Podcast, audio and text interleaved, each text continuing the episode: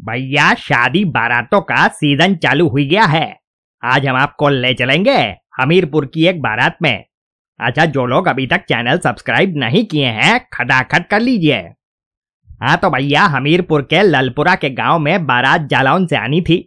दूल्हा तो साल भर से भरा बैठा था, सो बारात लेके एकदम राइट टाइम पहुँच गया। लड़के वाले भी गजबन पानी से लेके कांचा बादाम तक हिलाए। जब फुर्सत मिली, तब बेचारे अंदर घुसे। दूल्हे राजा स्टेज पे बैठ तो गए, लेकिन मन नहीं लग रहा था। बस चारों दिशाओं में आँखें दौड़ा दी, लेकिन उनकी दुल्हनिया नहीं दिखी तो नहीं दिखी। लेकिन भैया, आग दोनों तरफ़ बराबर लगी थी। ब्यूटी पार्लर से डेंटिंग पेंटिंग करवा के दुल्हन डायरेक्ट स्टेज पे जा चढ़ी। बस मैडम के ऊपर चढ़ते ही भैया जी का दिल बुलेट के जैसे धक धकाने लगा। साँसें कभी ऊपर तो कभी नीचे। खैर, कुछ शुभ चिंतक आए और दूल्हा दुल्हन के हाथ में एक जयमाल पकड़ा दिए। माला मिलते ही दूल्हे राजा तो उठ खड़े हुए। भैया जी, बिना एक सेकंड गवाए लपक के दोनों हाथों से अपनी होने वाली दुल्हनिया के गले में जयमाल डाल दिए।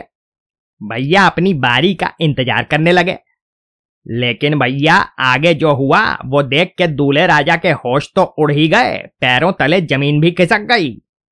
असल में जयमाल पहना के जैसे ही दूल्हे राजा हटे, दुल्हन एकदम से खौरी आ गई।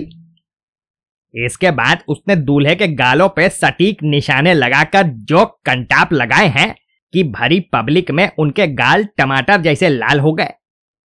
दूल्हे राजा संभल पाते, इससे पहले ही मैडम हाथ झाड़ के चल दी। इसके बाद तो भैया बारातियों और घरातियों को जोश आ गया। दोनों तरफ़ से जम के मुक्कालात और घूसालात हुई। मजबूरन दूल्हे राजा को बगैर दुल्हन बैरंग लौटना पड़ा। लेकिन लड़की वाले बहुत धैर्यवान निकले, फिर से जुट गए। बताए कि असल में लड़की पर भूत चुड़ैल आती है। अब तैयार होने के चक्कर में ताबीज कहीं उतर गई। बस दुल्हन जैसे ही स्टेज पर चढ़ी, चुड़ैल इनके ऊपर चढ़ बैठी।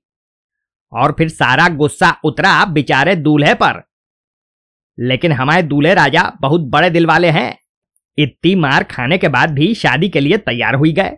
लेकिन भैया, जरा सावधान रहिएगा। काहे से? ये स्पेशल टाइप की चुड़ैल मालूम पड़ती है। सबको छोड़ के डायरेक्ट दूल्हे पे अटैक कर दी। बाकी भैया, आपको आज की झक पसंद आई हो तो फ़ौरन वीडियो को लाइक और शेयर कर दें और चैनल सब्सक्राइब कर लें। आप सुन रहे थे मिस्टर झक्कीलाल जो बातों बातों में कर देते हैं लाल। इनकी बातों का अंदाज है निराला। सुनते रहिए हाथ में लेके चाय का प्याला। चलते हैं, कल फिर होगी मुलाकात। तब तक लड़ाते रहिए। झक।